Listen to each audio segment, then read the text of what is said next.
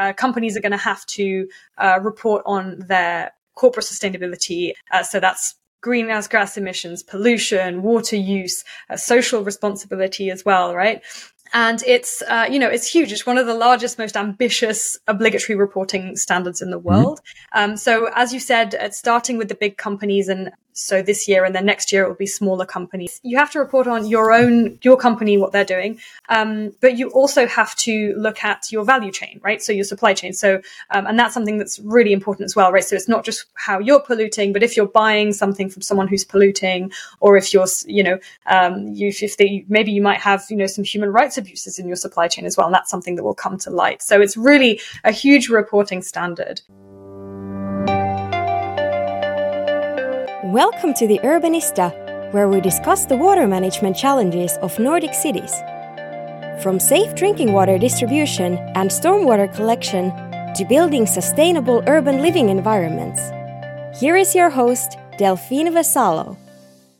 No, hey, welcome back, Urbanistas. We are back with another show with the water industry news that you need to know in collaboration with Global Water Intelligence. And with me today, as always, is Tallulah Lutkin, Utility Performance Editor at GWI. Hello, Tallulah. Hi, Delphine. Good to be back.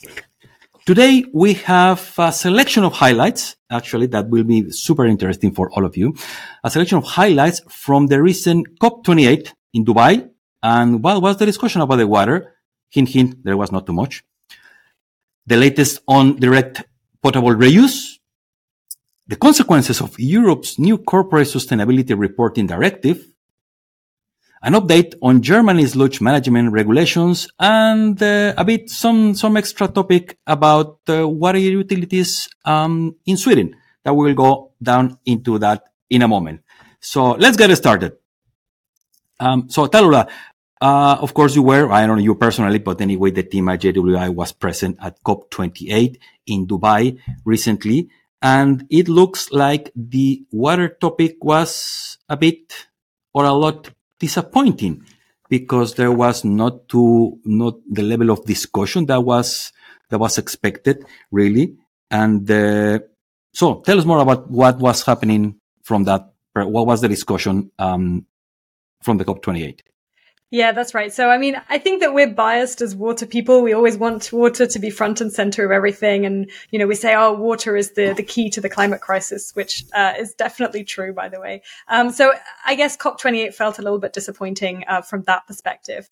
Um, so I wasn't there personally, but my colleague Emily went and I was following the COP from uh, online. So there's actually, you can go to a lot of the sessions uh, online. It's a sort of, you know, you don't have to fly and use your carbon uh, impact by flying there. You can actually follow most of it um, online. Um, so what's um, you know, important to know about COP is that it's very overwhelming. It's really hard to cut through the noise. A lot of competing interests, like everyone comes, and so um, from that regard, it's hard for any topic to kind of cut through the noise. And um, you know, I guess that the good news is that water has been managing to make a place for itself in the last few years.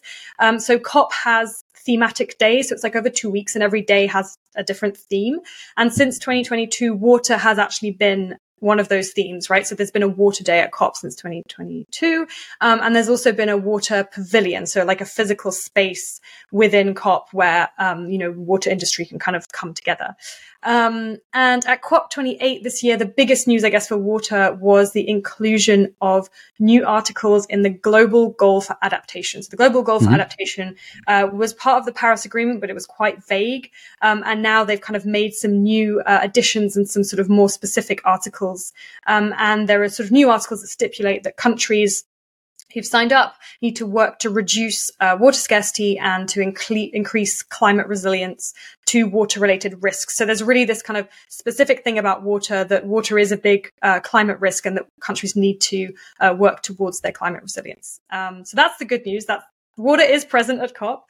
Um, but for me, it kind of stops there.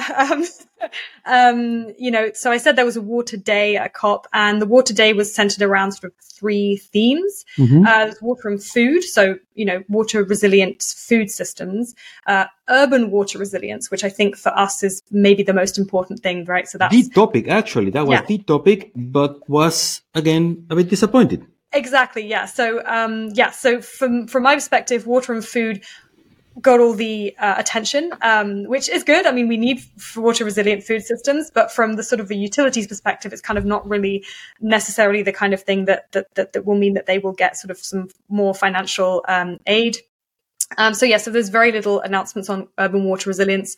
A few here and there. Some some announcements from the British government. They're going to provide a few million here, um, but it was really kind of quite limited, and and and there wasn't a lot on the utilities. Um, and I think that that's really the key point here is that you know there's a lack of announcements on urban water resilience, and that highlights that there's actually no utility attendance, right? Very few utilities attend COP. Um, and although sort of, you know, water was brought to the forefront um, sort of, you know, of the global agenda this year, right? We had the UN Water Conference back in March. We had COP28 with Water Day. Um, but actually, the utilities themselves were kind of absent from that conversation almost. They weren't at center stage. Um, and considering that the utilities are the ones who are actually going to be delivering on these goals, right? So the utilities are the ones who are going to be delivering SDG 6, going to be delivering on net zero. They're going to have to, you know, increase their resilience. Um, all these systems, all this infrastructure is, you know, the brunt of the burden is on utilities. It feels a bit a little bit of a shame that the utilities themselves aren't there. So I think that future, I'd like to see more utilities at these big conferences. Because you mentioned when it was the first time when this the water topic started to be discussed at the uh, at, at the COP, it was not that long ago. You mentioned 2019, I believe. So it was COP26 in Glasgow, um, was when water sort of really broke onto the scene. There was a water pavilion, there was a water day. And you may remember that also uh, that was the year when all of the UK utilities, because the uh, COP was in Glasgow in the UK, uh, mm-hmm. Water UK managed to push this goal um, uh, for that for all the water utilities to sign up to net zero. So that was kind of the big splash of water was at COP26. And since then, so that, you know, made us very hopeful as an industry that this was the moment that we were going to talk more about water. Um, but since then, yes, there's still been a water day. Yes, there's still been a water pavilion, but water is still struggling to cut through the noise um, at COP for sure. Precisely because that, I'm a bit surprised that it it was only in 2022 when the water topic started to be discussed yeah. at COP. How many COPs? How many of these type of events have been historically? I mean, 28, right? So this is 20, COP 28 means it's the 28th COP. So 28, 28 years. yep. 28 years. Yep. And just couple of years ago, we are discussing water as a, exactly, as a yeah. key topic for, for yeah. w- within the, within the environmental agenda. Mm-hmm. So whether you're an optimist or a pessimist, you can say, well, that's great. Finally, water is here. Or you can say, oh my gosh, uh, water has only been discussed for the last couple of years and it's, you know, we're 20 years in. So yeah, to start the conversation, then let's see how, how fast or not that moves. So yeah. that would be the thing, because if there has certainly have been topics that have been already in the agenda for, for many years, and it still is difficult that they move after being many years in the agenda, in the COP agenda. Well, we can, we can just hope that, yeah, this will, will, will start to move faster in the water topic. Yep, fingers crossed. We are hopeful. well, we are hopeful. Yes, that's it. Then, um, moving on, we have an example which may feel a bit far from the European uh, reality, but I guess there's, there's a learning there. DPR faces some tough road ahead in California. So where they are already, um, uh, implementing this. So last month in California became only the second United States state to approve the standards for direct potable reuse, setting these super stringent treatment requirements, which means that uh, in the near term, that will be focused or they will be pretty much only in the scope of big uh, utilities or larger suppliers, which mm-hmm. is kind of a shame. So tell us more about this. Yeah, that's right. So, uh, so yeah, so California became the second U.S. state uh, to uh, basically to adopt regulations that kind of you know frame direct potable reuse. So it's not it's not making it legal. It's kind of saying well these are these are the standards that you need to meet to um, you know to be able to do direct potable reuse. And so the first state was colorado which i think was sometime last year. Um, and so california is the second. Um, and potable reuse has been a discussion in California for a long time, right? It's back even back in the 90s, uh, there've been some, uh, you know, some they've been wanting to to, to, to do this. Um, and obviously, the issue is always with direct potable reuse, right? It's this question of toilet to tap, and people get a bit disgusted by the idea of having their wastewater back in their drinking water system. Um, but California has faced such big problems with water scarcity, drought. I mean, we've been hearing about this mega drought in California for what 10, 10 years now. More, um, yes. So yeah, I think that's really forced um, the issue. Uh, so yeah, so they've put in place these these these regulations, and so uh, you know what we're hoping is that that will un, un, unlock the market and enable some plants to to come to light. But you're right, there are a lot of challenges. One of them being the expense.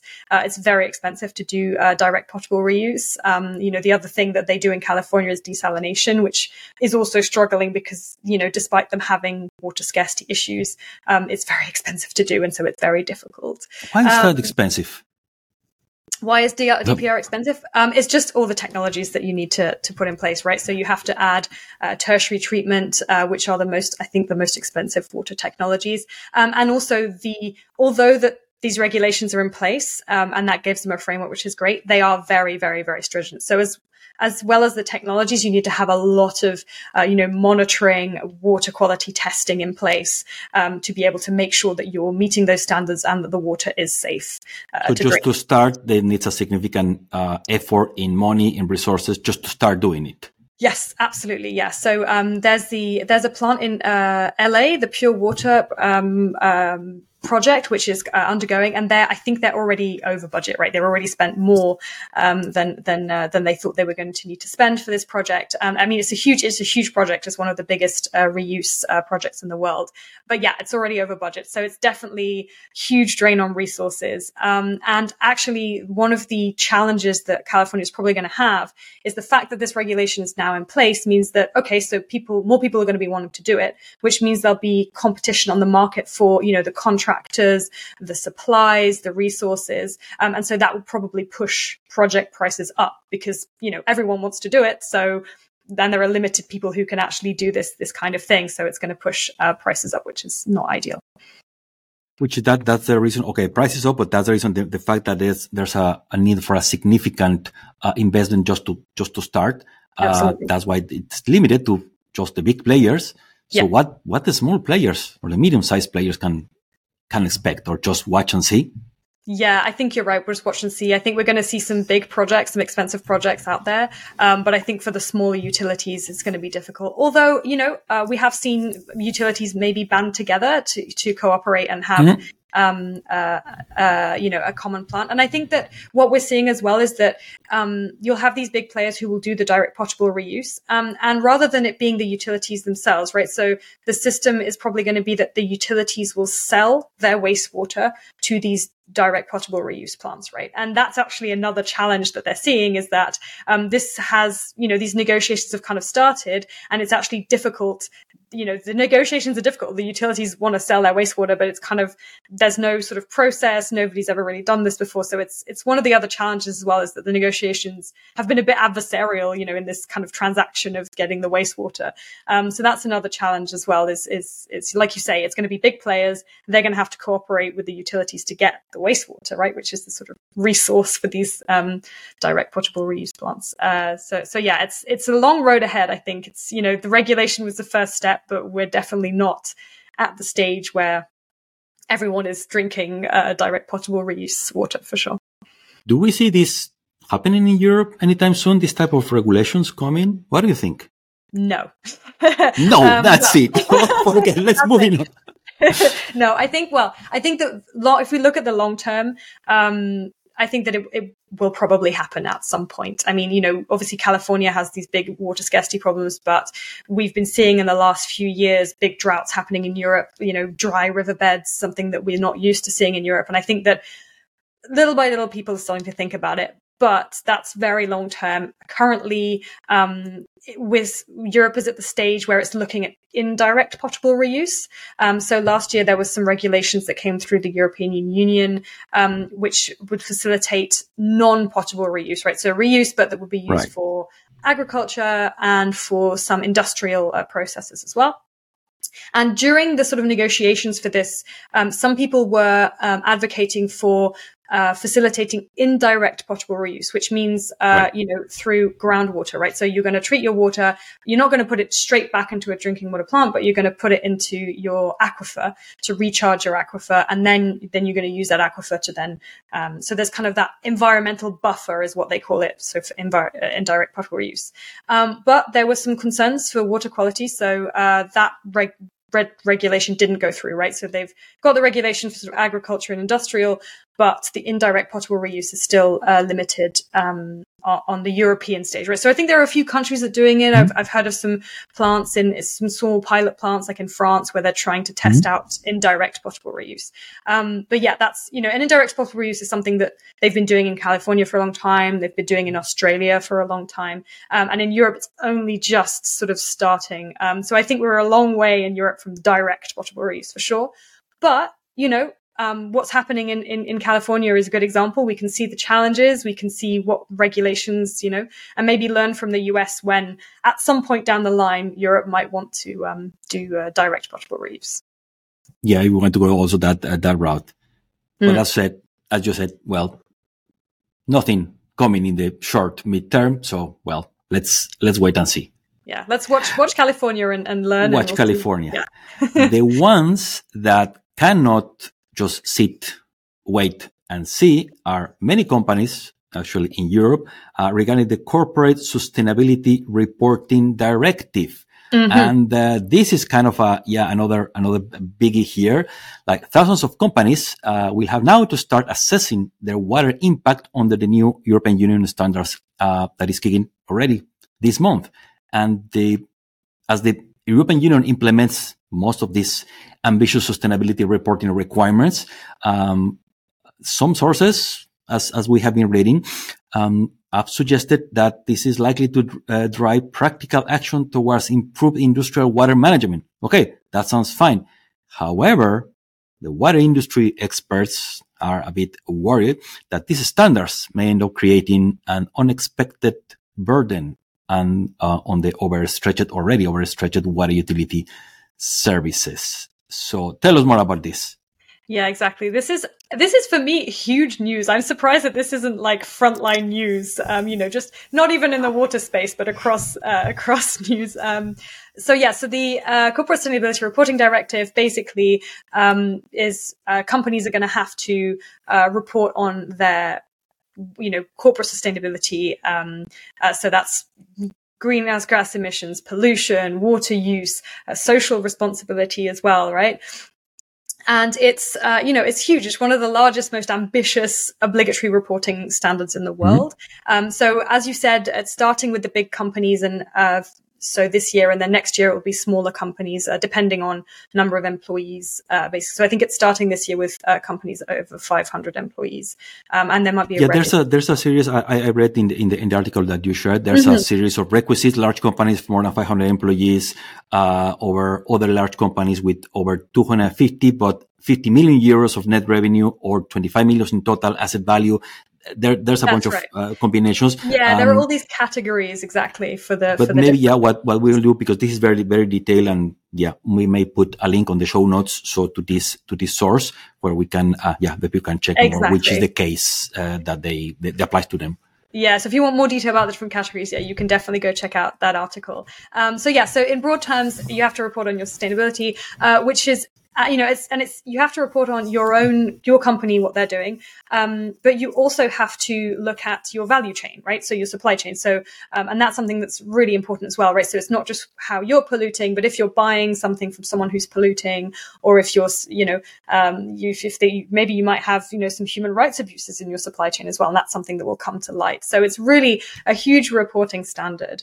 Um, and also, so when it comes to water, one of the really interesting things is so companies will have to report on their, you know, their water impact, but they also need to look at the financial impact of water on them, right? So whether, for example, you might be a food and beverage company, you might be, I don't know, producing crisps or something. Mm. And, and, you know, if there's some water scarcity where you get your uh, potatoes from, uh, that might be an issue for you. So you kind of need to look at not just your impact on water, but the impact the water is having on your business. Um, and that's really, really important because um, that means that, you know, industries will have to get more involved in mitigating those impacts, right? So they're going to, if, you know, say, oh, actually, well, if there's water scarcity in this area, this is going to cost us millions of euros, um, you know, in our, in our business. And so that means that they might get more involved and not take water for granted so much. I think that in the industrial world has kind of you know, been a bit, um, maybe a bit uh, flippant with their water use. And so maybe this is something that will kind of get them more involved um, in, in, in mitigating those those impacts. Um, because there, there's one thing here that I am uh, spotting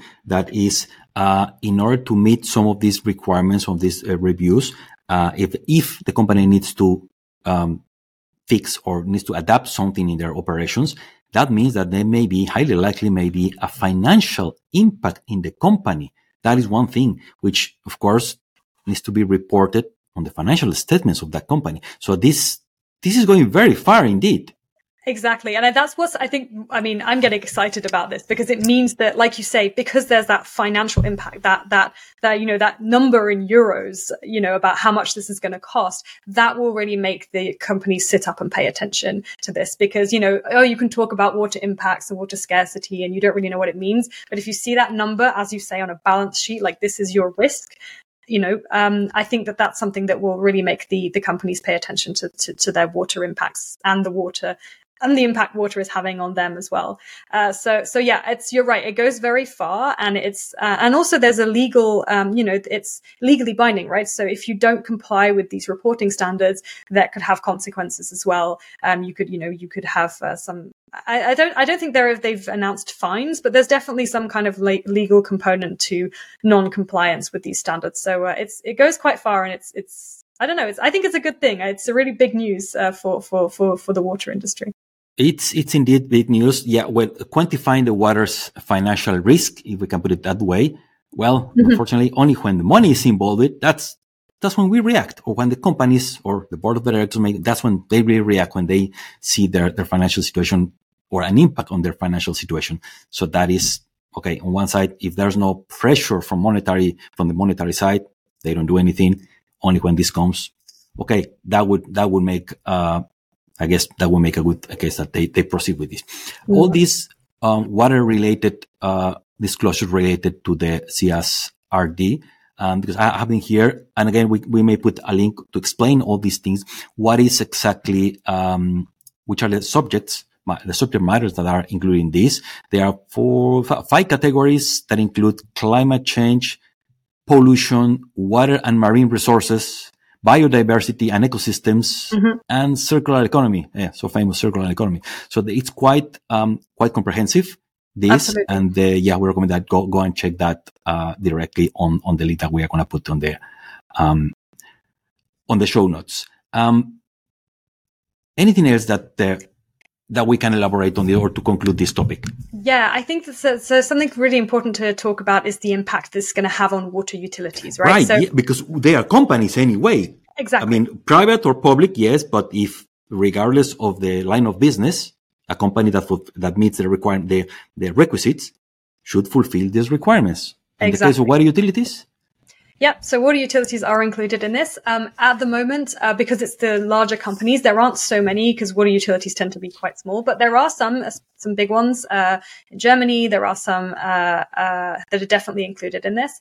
Um, and so there are kind of two, uh, two aspects to this, right? So there's the ones that are directly impacted, like you say, that are, you know, they are companies, they're included in, in this, reporting directive. Um, and that means that they're going to have to start, you know, reporting on all these things. Um, and a lot of utilities are sort of worried that this is going to put an extra burden on them because I think that, you know, big companies are already doing, they've already been doing CSR reporting for quite a while, mm-hmm. right? So they can maybe take this into their stride. Utilities, it's not necessarily something that they have been doing very much. From the water side, it's probably fine. But it's all these other aspects, right? The greenhouse gas emissions, the social responsibility, um, all these different things which they might not be be collecting data on already, and so that's going to put another extra reporting burden on them, which is quite difficult. Um, so you know, consultants out there, um, you might have an opportunity here to, uh, to to you know to provide some help to water utilities.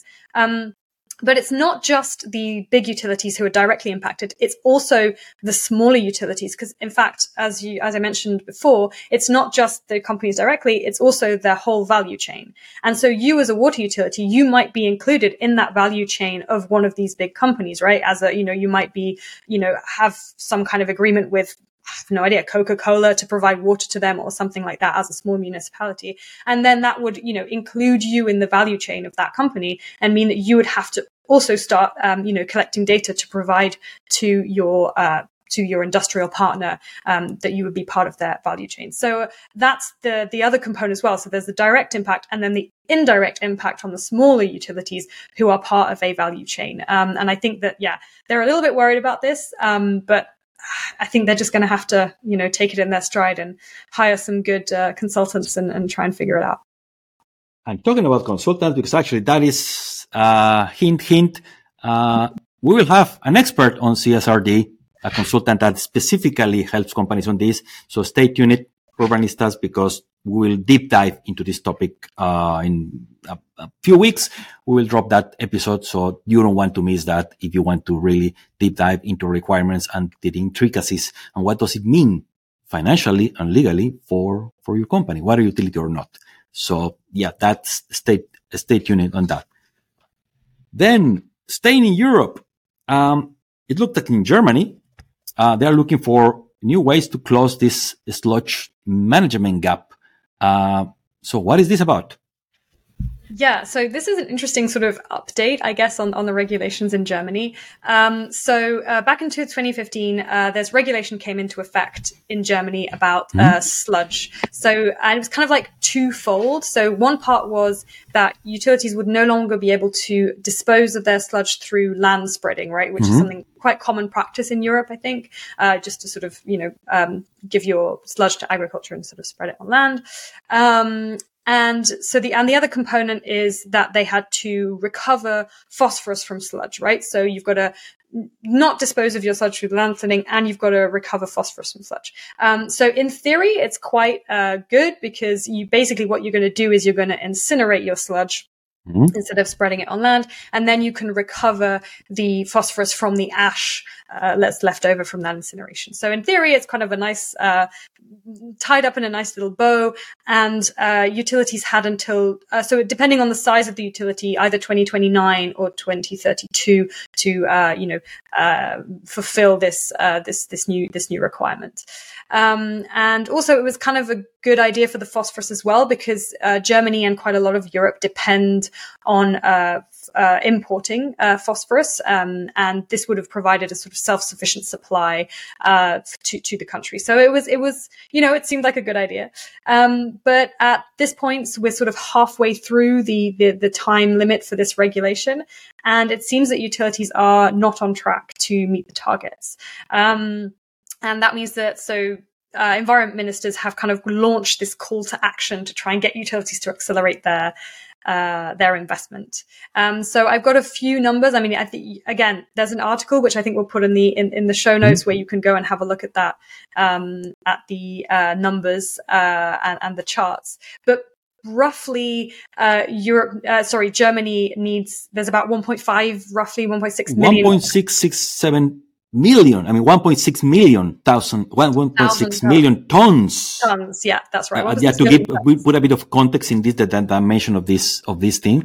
And for the most part is mono-incineration or co-incineration. And as you may say, the land uh, recycling has been, uh, reducing significantly since 2017 to, well, 2022 which is That's the right, latest yeah. data we have. They here. have managed to reduce uh, land uh, land spreading quite significantly. We're not quite there yet. I think the chart says there's still like over 300, uh, 300 uh, million tons that need to be, um, sorry, 300,000 tons that need to be uh, still, uh, you know, put into incineration rather than uh, than than land uh, filling. Um, but I think so. It's interesting to see. So the, the, incineration part, they're kind of there. They're kind of on track. There's still some work to do, but sludge is being incinerated more. Um, but it's kind of that next step, which is the phosphorus recovery, which mm-hmm. is really uh, kind of not on track. So um, there are a couple of reasons to this. Um, first of all, phosphorus recovery technology uh, it does it does exist and it has been proven to work. Um, so from from the ash. Uh, but it's kind of working at a small scale and it's sort of unclear how well it works at a larger scale. So the larger scale that Germany would need. And utilities are a little bit hesitant to commission plants because, you know, maybe these plants will have teething problems. It'll probably be quite expensive and nobody wants to be the first one to sort of, you know, go into this and, and, and and take the risk, I guess, that that, that it might not uh, work perfectly in, in, the first instance.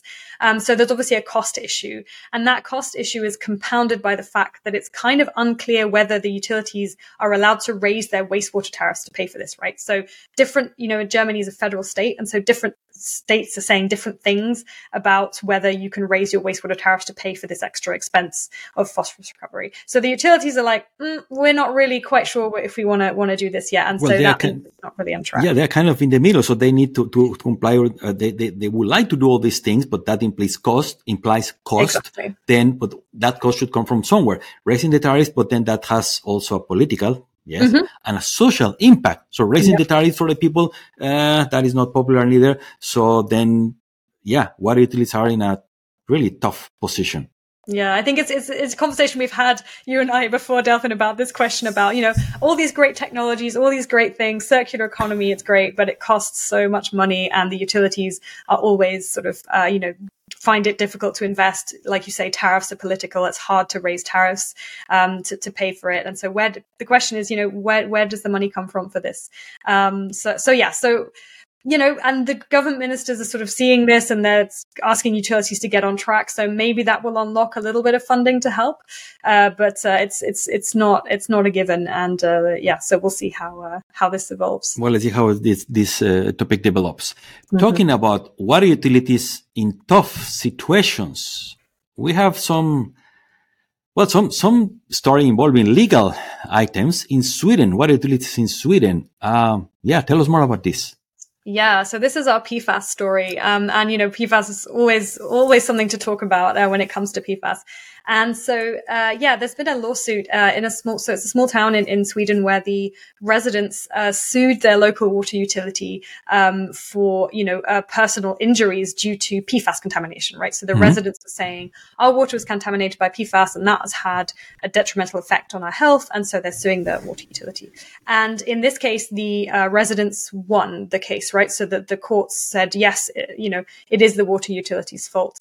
Um, and so I think that for me, at least, this sets quite a dangerous precedent for water utilities. If the responsibility for PFAS contamination can be laid at their door, I think it's going to be very difficult. You know, we keep talking about extra burdens for utilities, extra water, you know, I don't know, reporting uh, burdens, investment burdens. And if they're also going to be have to, you know, having to pay money to, for lawsuits with people, um, uh, who are, who are, uh, taking them to court due to PFAS contamination, um, it's, it's really quite a tricky situation. And, and uh, I think what's interesting to note is that it's this isn't the only kind of lawsuit that's exi- that exists.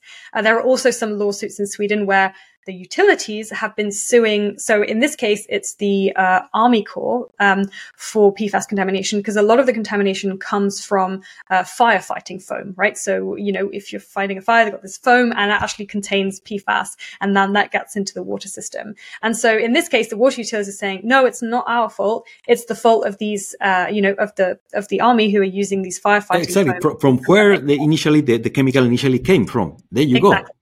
Yeah, exactly. Um, and then the third case, uh, which so this is happening in, the United States, uh, but this also happened a couple of months ago. So this small this small town in in Wisconsin, uh, they're suing the PFAS manufacturers, right? So they've got this big lawsuit against 3M, DuPont, and all these chemical manufacturers, who are the people who are actually creating the PFAS, the PFAS in in mm-hmm. the first place, right? So it's like you know the water utilities, yes, they're they should, you know, they're in charge of drinking water quality, but actually it's been contaminated by the firefighters. But actually, it's not the firefighters' fault. Maybe it's the fault of the chemical companies who have actually created these uh, who PFAS. provide the whatever extinguisher agent that contains PFAS. Exactly, who've created the chemicals in the first place, right? And so that's the argument that this town in Wisconsin is saying that you know they're not suing a local uh, industrial plant; they're suing the manufacturer as a whole for creating these chemical compounds in the first place. Um, and this town in Wisconsin, they've uh, you know they have uh, I think three or four drinking wells which are all contaminated with PFAS, and they've estimated that their costs for you know upgrading their drinking water plant, etc., to uh, you know to uh, solve this contamination is about sixty-five million dollars, which is huge for this small town, right? It's yeah, quite, of course. Small. And so their argument is that actually we shouldn't be paying for this. The chemical companies who created these PFAS compounds should be paying for this. Hence their lawsuit where they're trying to get basically cons- compensation um, so I think that you know it's interesting to see the different uh, you know countries, the different lawsuits where the responsibility for compensation lies. Um, but you know personally, I think that, you know, going back to the manufacturers and also, you know, they're big companies. They have a lot of money and they have a lot of um, capacity to absorb these demands for compensation, whereas a small utility is probably going to be quite, is going to struggle to, uh, to, to, pay. Because the situation we just, we just explained before that they are like stretched already between, they are in between exactly. investment and not having the money and not being allowed to raise too much of the tariffs. So well, I guess, Absolutely. I guess that would be one, one, one point to go with, um, or to motivate to say it in a nicer way, to motivate the producers of all these chemicals to reduce them or to change them or um, to do something in, mm-hmm, in the end. Exactly. Yeah, I think 3M has said that they will they are going to be phasing out, um, you know, the PFAS that they're not going to produce it anymore, um, which is great because you know this town in Wisconsin is not the only people, not the only town who've sued. They're the first one to sue them directly. There've been some other uh, groups of people who have sued the chemical companies for PFAS contamination. Um, so yeah, so it, it is making an impact. Like I said, they're trying to phase out the production but the reality is that the PFAS is already there, and so and someone's going to have to pay for that cleanup. Uh, so we're hoping it's going to be the people who created the PFAS and not the ones who are, you know, um, charged with cleaning it up. Well, that's when comes innovation for those manufacturers. Well, that's what they uh, to, to apply innovation and changing or modifying to make it this less dangerous. Exactly. Yeah. Yeah. We want creative destruction. We want new, new creative destruction. That is the topic. that will be the title of this. Well, let's see. Tallulah, thank you so much. This has been, as always, a blast. A lot of information. Yes, we know for you urbanists, there's a lot of information, a lot of details, but that's why we will have um, the show notes with all the details there and the links to the respective sources if, if you can, if you want to check uh, all the small letter and all the data and what applies to you and what, well, what are you planning to do directly, whether you are a, a designer, urban planner, or you work for a utility. How do you see this? How you take uh, and how are you going to take action for this? Thank you so much, Tallulah. That's great. Thanks so much, Delphin. It was great. Thank you very much, Urbanistas, and see you next time. Thank you for listening to the Urbanista podcast, a production of Uponor Infra, the leader in sustainable infrastructure solutions. If you found it interesting, why don't you share it with your colleagues? We all together can move our industry forward.